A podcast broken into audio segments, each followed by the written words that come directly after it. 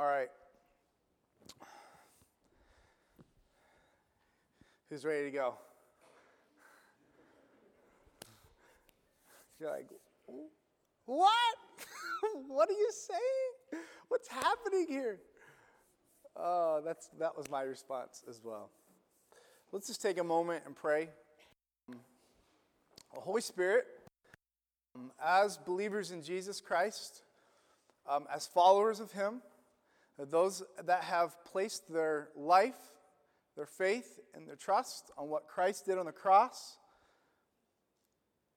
the sinless, spotless Lamb that was sacrificed for us, and the rising from the dead that He did three days after, us laying ourselves on that full faith as Christians, the Holy Spirit dwells inside of us, fills us. One of the most empo- one of the most empowering things that the Holy Spirit does is he helps us discern his word. Helps us discern his word. So let's ask him to do that. God, we just Father, we don't rush into this passage, we don't rush into this moment just trying to extract the donut, quick and easy meal, microwave consumption from this passage. We want to let it marinate.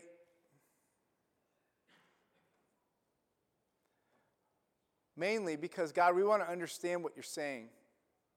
God, we want to understand and apply it to our lives. We, we believe that your word is inspired, every word. Eh, that everything that you preserved supernaturally through time, through these 66 books, God, we believe that they're there for a reason. We believe that as a church we're to teach this word, and we believe fully that this has ultimate edification and building up, opportunity to build up this body of believers. And God, I, as I've spent a lot of time just really chewing on this passage, I just ask that right now that we would draw away the, the, the absolute truth, which is ultimately a simple truth. So, Holy Spirit, we're not wasting our time. We're calling to you, we're asking your presence right now to help us understand and reveal this parable to us. In Jesus' name, amen. Okay, so we are in our last week of the storyteller. Have you guys enjoyed the storyteller this far or thus far? Um, I have. It's been a lot of fun taking the parables of Jesus and how he was the greatest storyteller and he communicated things in a very uh, raw way, a very real way, but also um, a very uh, unique way so that we remember things. Uh, a lot of times, uh, people tell stories or they give examples so that you ultimately remember what they're trying to tell you or what they're trying to teach. Jesus does this all throughout his life. And we've only taken uh, 10 weeks on the Storyteller series. We've picked, we, have kind of cherry picked um, 10 different stories, 10 different parables uh, that we wanted to share with you, that we wanted to kind of dive into. And we saved this one uh, for last. And one of the reasons we saved this for last is that I know there was a lot of momentum built in Luke chapter 15. If you were here earlier in the series, you knew that we walked through, uh, if you remember, I believe it was even the first week, that we walked through the lost sheep and the lost coin. You remember that week? Uh, we walked through the lost coin. The, uh, the Kreider family was up here and they were sharing about their uh, ministry that God had called them to. And, and then we began to walk from the lost sheep and the lost coin to then the lost son later in Luke 15. And then later, later in Luke 15, um, the other lost son. So Luke 15 opens up with this word that says, He also said to the disciples. It, it implies here that this is a continuation of the parables he's been teaching in Luke 15. Why is that important? It's, it's of utmost importance. You're like, if, I already, already, if I've already lost you, just reel back in, stop thinking about lunch, stop, stop, just go back, zoom back into where we're at. The point of why he's bringing up, the, or why, he, why I'm adding this, that it's important you understand that Luke 15 is an extent, uh, Luke 16 is an extension of Luke 15 is because he's talking to the same crowd. Now, who is the crowd in Luke 15?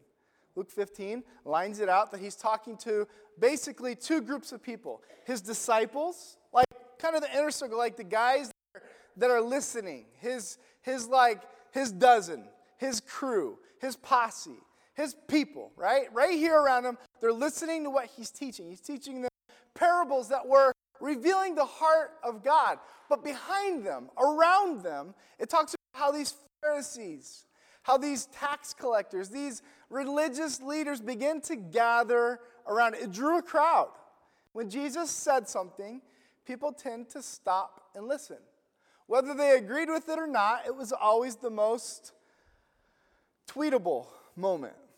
It was always the most attention grabbing moment. Jesus is talking. Even if they hated him, they stopped to listen. So here it is. You have the disciples, you have the Pharisees, and the tax collectors. So he starts this chapter out and he says, He also said to his disciples, assuming, implying that there is also the same crowd behind them, gathered around them. And he's teaching a parable to the disciples. But here's the thing He's like, I mean, how many y'all love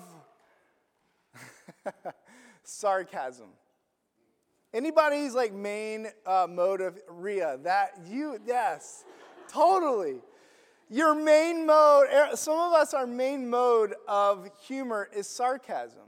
Now, Jesus is not being sarcastic, but he is, he's very much being um, tongue in cheek. He knows that those corrupt, power grabbing, money loving Pharisees, hypocrites, teachers of the law, pastors, preachers, priests are listening to him. And so he's talking, it's like, it's as if you're talking to that one child, but you're speaking to all the children and behind them to instill fear into them, right? Like you're, you're telling one child about one thing, but ultimately you're speaking to the whole crew, right? Are, are, you with me? Are you following along? I think that's really important before we go any further. Before we ultimately understand the point of this, is we have to understand who Jesus is talking to. So, what is the point of today? Today's um, the parable. The title of the parable is the parable of the shrewd manager, or I'll say the parable of the shady manager. Now, I think it's important for us this morning to understand that Jesus uses the shady manager to show us that you can be a conduit for good or you can be a conduit for bad. So, Jesus uses the shady manager to show us that you can be a conduit for good or you can be a conduit for bad. That's where we're at today. That's the, that's the general principle. And he uses this uh, story of this shady manager, of this shrewd manager, to call out ultimately the purpose of money. This isn't a necessarily a parable about money or how you spend money, but it's ultimately drawing into the root of why we need to have money or why we don't need to have money or what we're supposed to do with our money. It's, it's this root principle of what is money for. Have you ever been caught as a, as a follower of Jesus where you're like, you can totally justify in your head why you need lots of money? But then there's other times where you can totally justify and fantasize in your head about, like, all right, that's it. I'm leaving. I'm finding an island. I'm building, an, uh, I'm building a little hut. I'm catching fish every day and I want nothing to do with money or anything in this world ever again. Have you ever felt those two extreme things? Have you felt that way? Well, this is ultimately the, the human experience. This is ultimately what it's like to be human, let alone all of a sudden, now we're followers of Jesus. We have purpose and mission. And when he calls us into that purpose and mission, we have these big questions. Well, God, I, I, I have a family. Or, or, or, maybe I'm single. I, I need a roof over my head. I need a car to drive because I can't walk in this weather. Like I, can't, I, I need certain things. And if you're human, if you've, if you've been alive, been adult at all, if you've been, especially as a young, you're trying to figure out like the importance of this as a whole. You have these big questions about what is the point of money. And I think ultimately this parable is not about money, but he uses money as a tool to teach something here. And he uses this shrewd manager to show us that we can be a conduit for good or we can be a conduit for bad. Now, I'm assuming you guys are here today uh, as I'm assuming that your heart is that we, we as conduit, we as people, we as humans, we as Jamestownians, we want to be a conduit for good, right? One of the best ways that we can become a conduit for good is to use the resources that He has given us. What are the resources that He's given us? Money. What are some other resources that God has given us to use for to be a conduit for good versus a conduit for bad? Uh, money's the obvious. It's the elephant in the room in the, in the parable. What, what, what are, just call out to me, what are, what are some other resources that God has given us? Gifts. What's that? Your health, yes. Time, yes. What's that? Good communication. Yes, so important. What are some other things that God has given us resources to be a conduit for good? Or jobs, food, yes. All these are great. All, pretty much everything in life can be a conduit for good or bad. And I would argue that in this life, that there's so many avenues and, and, and, and things that can be used for good. Eh, eh, you have your phone and you have your iPad, you have your TV, and you have all these screens and electronics. And a lot of times it's easy for us to use, like even speak, maybe for you, this right here has been a conduit for awful, for not good, for awful things. But also, this, maybe for some of you, has been a conduit for good. So, so the issue, I, I, I'm using different examples because I want you to see outside of money. I want you to see outside of money before we get into this because it's important that if all we're going to talk about is money, then ultimately you're, you, you, like, you might, as I was when I was first reading this, you kind of check out. And that's not the point. Money is not the point. But you can use this for good. Facebook. You can use Facebook for good, or you could use Facebook to be a conduit for bad. You understand the principle that this is just a tool.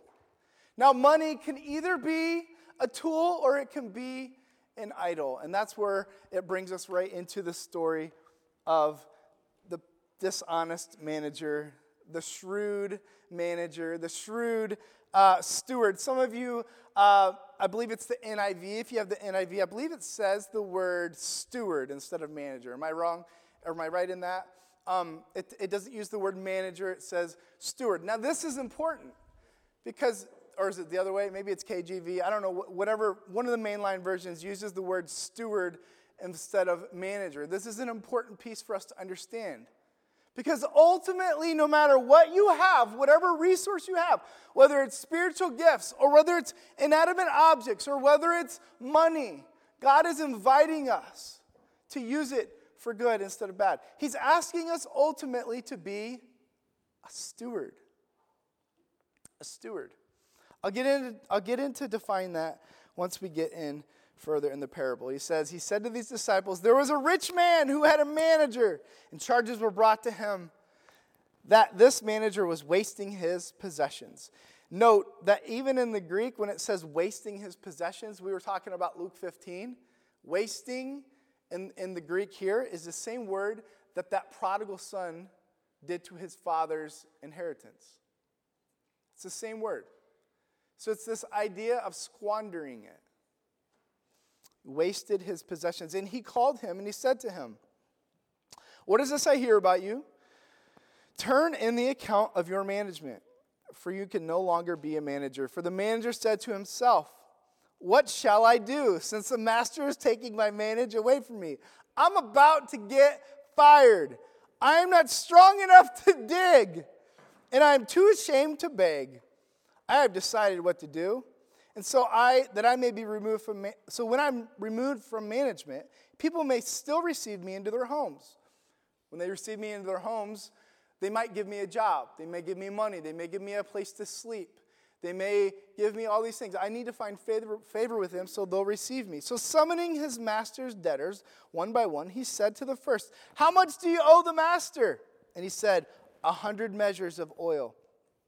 And he said to him, Take your bill, sit down quickly, and write 50 instead of a 100. Then he said to another, How much do you owe? He says, A hundred measures of wheat. And he said to him, Take your bill and write 80.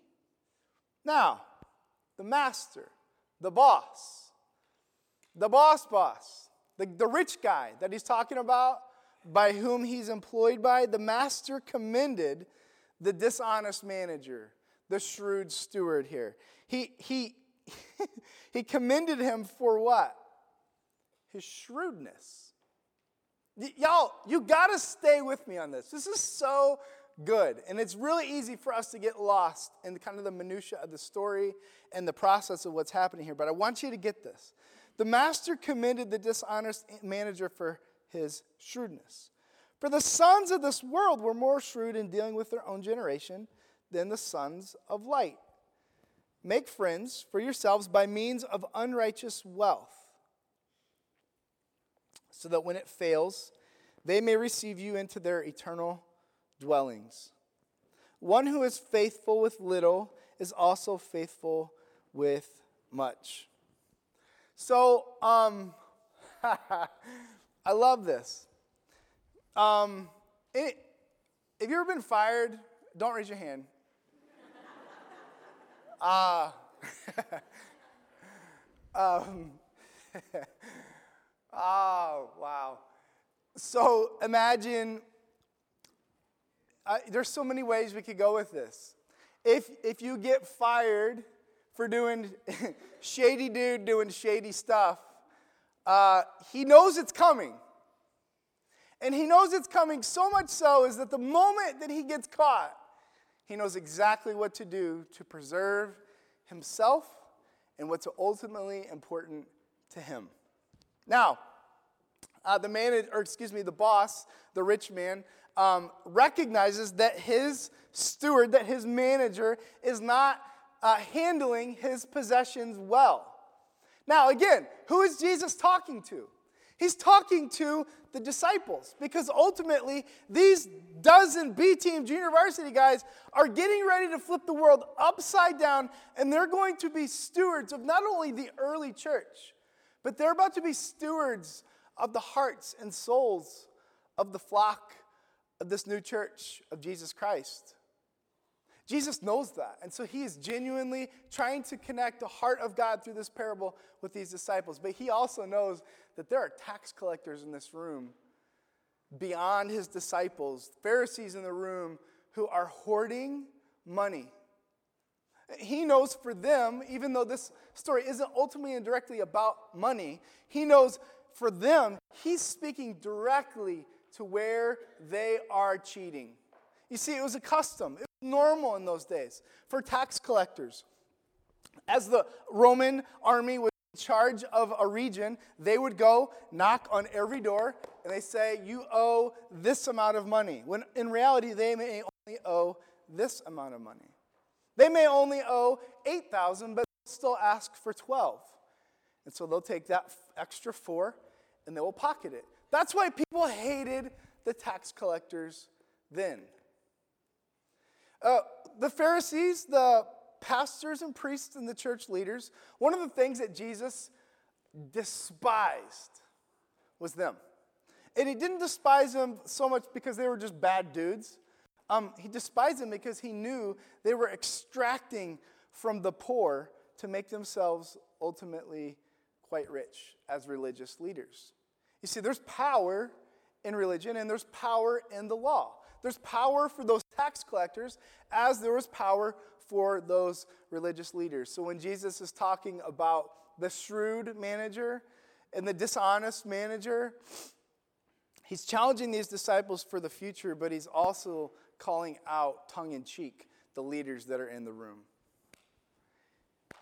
He knows that they got rolls of cash in their pocket that they took dishonest. Now, where this story gets a little little bit chaotic is that there's not this like whammo, like zinger of a line, the mic moment for Jesus at the end that calls about their wickedness.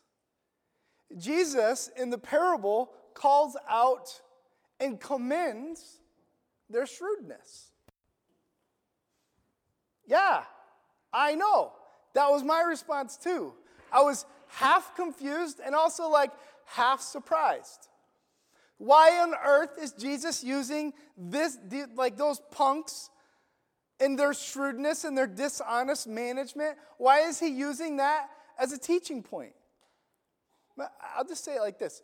Um, have you, um, if, if you want to be, um, if you want to have a strong marriage, if you want to have a strong marriage, do you only learn from those that have it all together and have an awesome, strong marriage? And if you do find those people, let me know. But do you learn only from those people? no. You, you actually learn from people that you learn from maybe the pitfalls that others have walked through. Uh, you, as a, a teacher, um, a banker, a real estate agent, a landscaper, a, a driver, a mom, a dad. Uh, no matter what your role or job is, you don't always necessarily pick out the shining stars to learn from. See, humility opens us up to learn from everybody. And that's what Jesus is calling out, first of all. That's not the point of the story, but I think that's important for us to know that when Jesus taught this, that was a big part of what he was trying to say that you, you should learn from their shrewdness. You should learn from their design. Like these guys were slick, shrewd. What, is, what does it mean to be shrewd? I just want to point out a couple things. To be shrewd. Um, first of all, shrewd is slick. To, to be shrewd, it means to be slick. It's a, it's, and, and, and guard your heart for you salesmen in the room, um, because again, ultimately, I'm a salesman uh, as well. But tr- just follow me here. I love you. Uh, a salesman, uh, ultimately, that's shrewd, that's slick, has high emotional intelligence. They can read the room really well. They know what that buyer is looking for. Ultimately, they watch their eyes, they see their body language. There's a high emotional intelligence to read the room and know what they ultimately need. And so here's the idea for them is they are great with people. They are master manipulators. You're like, where are you going with this, man? You're calling out like this shady, shrewd manager and you're pointing out positive things. Just, just hang on a second. Just, there, there's a lesson here that Jesus is pointing out. Second, uh, shrewd is creative. if you're shrewd, you're creative. Um, when we moved from uh, Arizona, uh, Phoenix, Arizona, uh, back into uh, this area, we packed up this truck that was uh, man, we had way too much junk. And, and if, if you've ever made a big move like that, you're like, oh, yeah, we'll need one this size. And ultimately, you're like, you, you need one about triple that size, especially if you have children. And, and we packed this truck to be shipped across the country so tight from the i mean i was i prided myself in, in this like it was legit like every nook and cranny was crammed shut and i said something to my children that for months for months. They never forgot, and I think they kind of took the wrong way. I said, guys, that truck is packed so tight that I don't even think a snake can get from one side to the other. They heard there's a snake in the truck. That's what they heard. They didn't want to go near the truck. All right, guys, time to unload. No, I'm good. I'm good. I'm good. It's, it's this analogy that I tried to use to say, y'all, I don't think a snake can slither its way through, but ultimately, you get the point. You get this idea that the snake is going to find its way from one end to the other. That snake is creative. That snake is shrewd. That's what it means to be shrewd. There's a creativity that comes along with the shrewdness. Last part shrewd is wise. Shrewd is wise. But maybe not towards the right things. Hmm. Have you ever thought about uh, that slick salesman or that, that, that shrewd person that in the end they got, they got what they were going for? And you're scratching your head like, how in the world did that happen? They're shrewd. They're wise enough to figure it out. They're creative enough to figure it out. Man, I love this verse in Matthew 10, 10 verses 16. Challenges us to be wise as serpents and innocent as doves. This is a challenge from Jesus to his disciples again in another part of Scripture. And he's telling them, you need to be wise, shrewd as serpents, but innocent as doves. Now, I know all y'all are here. I, I know most of you some people. I love you to death. Like, you're just amazing. I think it's easy for us to kind of gravitate towards being innocent as doves. Like, y'all, we all got our junk. We're all like, we can be jerks and we can we can miss the mark and all that. But ultimately, we gravitate towards being innocent as doves. And I think what Jesus is ultimately challenging his disciples in Matthew to do is to be a little more shrewd. Like there's something to be learned with the snake. There's something to be learned in his creativity and his wisdom that ultimately we can take and apply to the kingdom. This manager that was dishonest, this manager that was shrewd, he did something that Jesus wanted us to see. He was about to lose his job. He was about to lose everything, and his first response was self preservation. His first response was, Man, I got, I, I have to, I have a family to feed. I, I got to make a way for me to continue with the, the job that I have or some other payment or paycheck that I have. And so this is what I'm going to do. I'm going to call up, um, I'm going to call up um, the, the people that owe my boss money, and I'm going to I'm to cut out the middleman. I'm going to say, you know what? Hey, I know you owe him uh, 10 grand, but you just make it five. Just make it five quick. Write it down. Because, um, yeah, yeah, like just, I'm, I'm doing you a favor. Today is your lucky day. And he, the owner finds out. And Jesus is like, You see that? He, he didn't step in and say, like, Hey, that guy was so shady. Don't be dishonest and shady like him. Jesus is stepping in and he's like, hold, hold on a second. There's actually something to be learned here. He challenges us to be shrewd. But what is the shrewd rooted in? You see, for the dishonest manager, his shrewdness, he, he found a way to be unrighteous. He found a way as fast as he could to provide for himself through his dishonesty. And Jesus is challenging us to use that same energy for righteousness all that creativity, all that shrewdness that you put in to preserving your job and getting in good with some of these customers that might give you a job or give you a place to stay, all that energy, if you were to just apply that energy to the kingdom of God and the, his righteousness, man, man, what an impact you would make. Both in relationship and in friendships?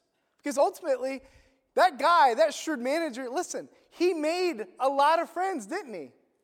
Dude, how many y'all, if you have a mortgage or if you've ever had a mortgage? Okay? Imagine your mortgage broker calls you up one day and you thought in your head maybe you owe still owe about 50 grand on your mortgage. Like you've worked hard at chopping that thing down, you've worked overtime, you've, you've just worked so hard, you got 50 grand left. Um, and the manager call, or your broker calls and says, hey, um, by the way, I just want to let you know that um, it's been a pleasure working with you and it's been, it's, it's your lucky day. I, I just want to let you know, like, I've decided today on my own to in I'm going into the computer, logging in right now, and I'm I'm making it so that you only owe $25,000. Wouldn't that be awesome?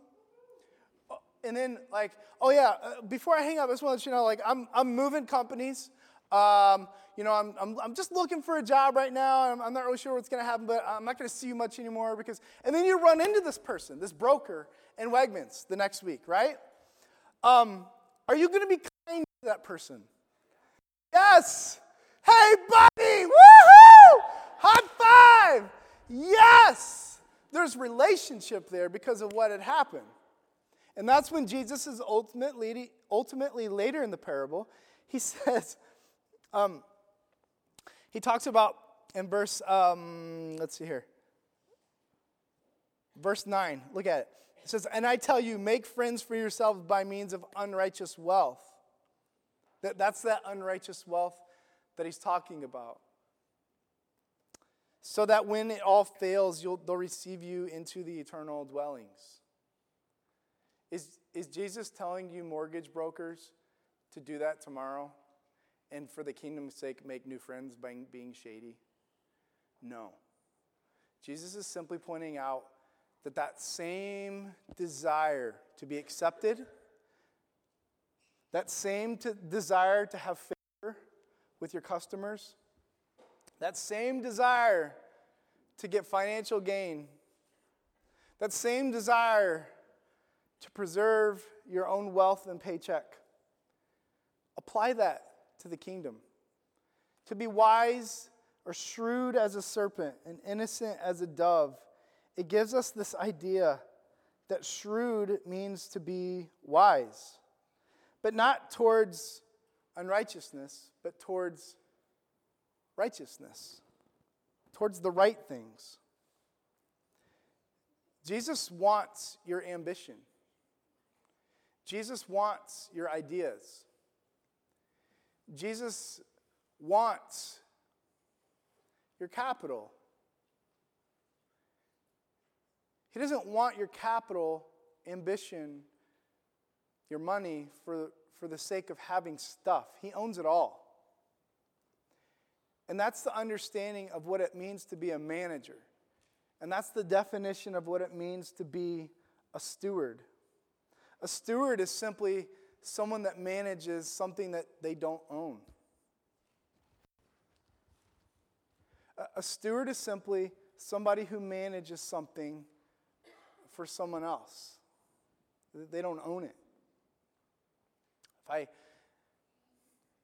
a woman hands me her purse and says, "Hold this for a moment so I can help my child." I'm stuck with the purse. It's not mine. This is the point Jesus is making. So, what we do with that, as we are stewards with that, it's not ours. It's not our money. It's not our time. It's not our gifts that we're to hoard for ourselves. It's not our health. It's, all, it's not about just our bodies and our health that is for me to consume. It, it's not about any of these things. They're to be stewarded for the glory of God and for the expansion of the kingdom of Jesus on this earth. This is the heart of that parable. So, this morning, I know it's easy for us to get uh, caught up in okay, what's the takeaway? What's the application? I, I think there might be some people here that need to be a bit more shrewd. But Stay with me. I think that there are times when we need to take our ambition for self preservation and apply that to the kingdom of God. If, let, me, let me put it this way Have I ever told you about the time that I was on the Memphis News channel, TV? Have I ever told you about this story? No? Okay, I was on the news one time. Um, my wife was really proud of this moment. Um, she, she's like, I don't know where you're going with this. Uh, right after college in Pensacola, Florida, her and I moved uh, to a. Um, I was a campus pastor at a church in um, Memphis, Tennessee, and we lived there uh, for about two years, right out of college. And um, during that time, uh, there was a um, a hurricane, I believe it was Hurricane Ivan that hit the panhandle of Florida. And um, uh, all this was, it was uh, we were like eight, nine hours away from the coast. But there was this urgency for the people down there, not only because we knew people down there, but, but there was just this sense of urgency. And so we wanted to fill up, this, this uh, local church wanted to fill up this huge 18 uh, wheeler truck with supplies to send down there. And so they parked it right in front of Walmart. Um, at the super Walmart. And so I, um, I left the house by myself and I drove down there and, um, and the news station was there and I did one of those like, uh, um, or the person was talking, and then you see the guy in the background that's just like, yeah. oh man, I'm so immature. Um, that was then, all right? That was like 15 years ago. Don't judge me, all right? But ultimately, this is what I noticed. I, I, I, did go in the store and, I, and we bought a bunch of things to be able to put in the truck. And as I walked in, I've not lived in a um, area where there was a national or a, a natural disaster um, about to happen. Um, but I walked in, and maybe you've lived or been to a place um, where this has happened, whether it was a, a, a fire or some type of uh, hurricane or some other thing where you walked into the grocery store and there was nothing on the shelves. Uh, there was no water, bottled water. There was no um, like basic essentials. Bread was gone, milk was gone, everything was cleared out. Ultimately, everything was cleared out in Memphis, eight, nine hours away from the hurricane, because they packed it in a truck to bring it to Florida to help the people down there.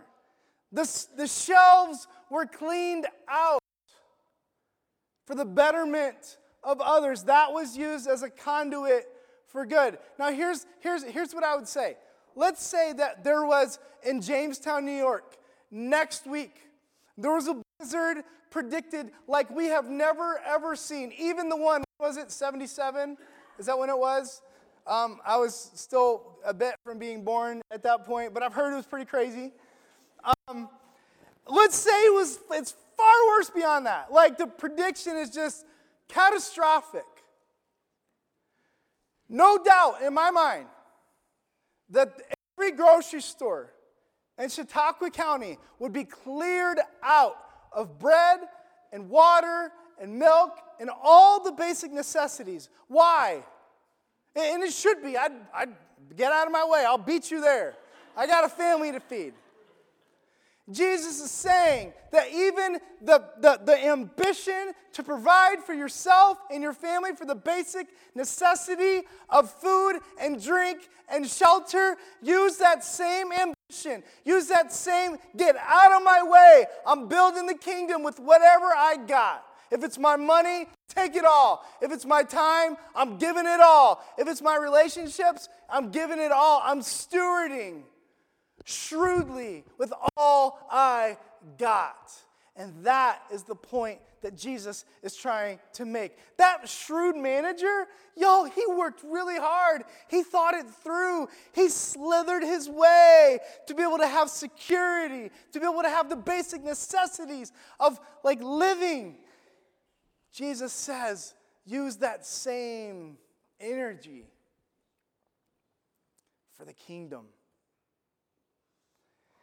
he ends the parable by saying, One who is faithful in the very little is also faithful in much. And one who is dishonest in the very little is also dishonest in much. You have not been faithful in the, with the unrighteous wealth, listen, what it, like it's easy to check out as soon as I say that unrighteous wealth, that that unrighteous wealth, that, that roll of cash in the tax collector's pocket, in the Pharisee's pocket, the, the corrupt, the, the unrighteous wealth, the ambition by which you're going to knock everybody out of the way to get what you need from the grocery store in the middle of a catastrophic storm.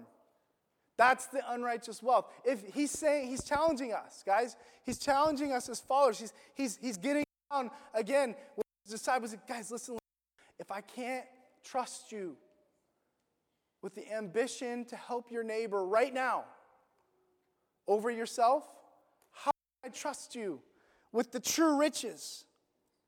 Y'all, if you've not been faithful with the unrighteous wealth, who will entrust you to the true riches? If you have not been faithful in that which is someone else's,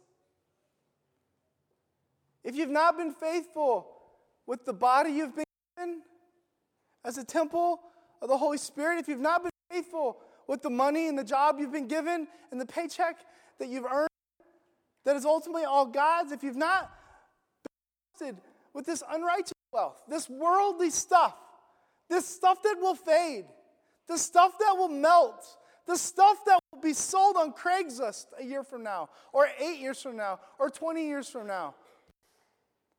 Those things, if we can't be trusted with that unrighteous wealth, then how can we be trusted with true riches? No servant can serve two masters. Oh, this is so good.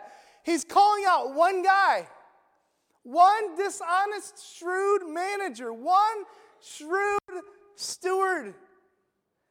This guy cannot serve two masters. Either he will love the one and hate the other, or he will hate the other and love the one. It goes on to say, you cannot serve God and money. As deep as this principle is, he draws it back to money. He draws it back to the resources we've been given as stewards of a living God. I know it's easy for us to itemize out how we live or to justify how we live or don't live. You know who else did that? The Pharisees. The Pharisees and the tax collectors had good reason in their mind that justified the way they lived. When ultimately Jesus is challenging us, he, he, he knows your heart, He knows your actions, but He's also challenging you to this as a follower of Jesus. What it looks like to steward. It's, guys, this is better than just right and wrong. This is more exciting than righteousness and right, unrighteousness. This is beyond being a conduit for good and being a conduit for bad. Jesus is inviting you, He's, in, he's beckoning you into be stewards of eternal dwellings. You've been saved not just from something, but to something. He's inviting you, He's wooing you in to something so exciting through His church, through as a, as a, as a believer in your workplace, in the relationships you have, and every part of what's coming in the next few months with the people you're going to see in regards to Thanksgiving and Christmas and how you spend it and what you do and what you're consumed by or what you're not consumed by. He's inviting you to something better. It's not just about do this and don't do this, He's inviting you to partnership, stewardship. You, you, we, are the managers, we are the stewards of everything God has given us. May that challenge us. May that propel us into what He's asked us to do. Would you stand with me? Would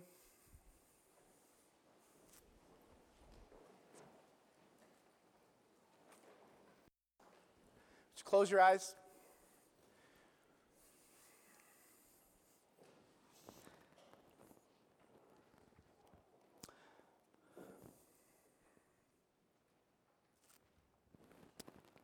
Matthew 6, verse 19 says, Store up for yourselves treasures in heaven, where rust and moth does not corrupt, where thieves don't break in and steal.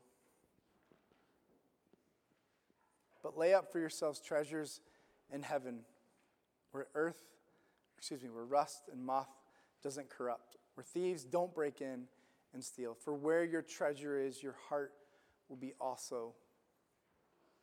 Treasure. Where your treasure is, your heart will be also. Jesus, this morning, we, we recognize that you're using this shrewd manager as a conduit for good or bad. You're challenging us to both extremes. This morning, God, may we not get distracted by the simple aspect of money, but we recognize that it's either a tool or an idol. A tool. A tool to be used for good in the betterment of others. And yes, providing for ourselves and sustenance, sustenance and family and giving and friends and necessities of life. But ultimately, God, may you use every part of our mind, our heart, our soul, and our strength to love you in this way. That we would be stewards that are as wise as serpents and innocent as doves. We're being sent out amongst wolves, and we're the sheep. God, we're asking for your help. And God, I'm challenging Conduit this morning. I'm challenging. God, may they know specifically, even in their mind right now, what they're to be stewards of the businesses they own, the relationships they have, the way they treat their spouse, the way they speak to their child, what they do with their free time, how they give or don't give, how, how we strategize and use creativity and we give all of our mind to the things that will ultimately rust and fade. God challenged me, challenge us to use everything we have, everything you've given,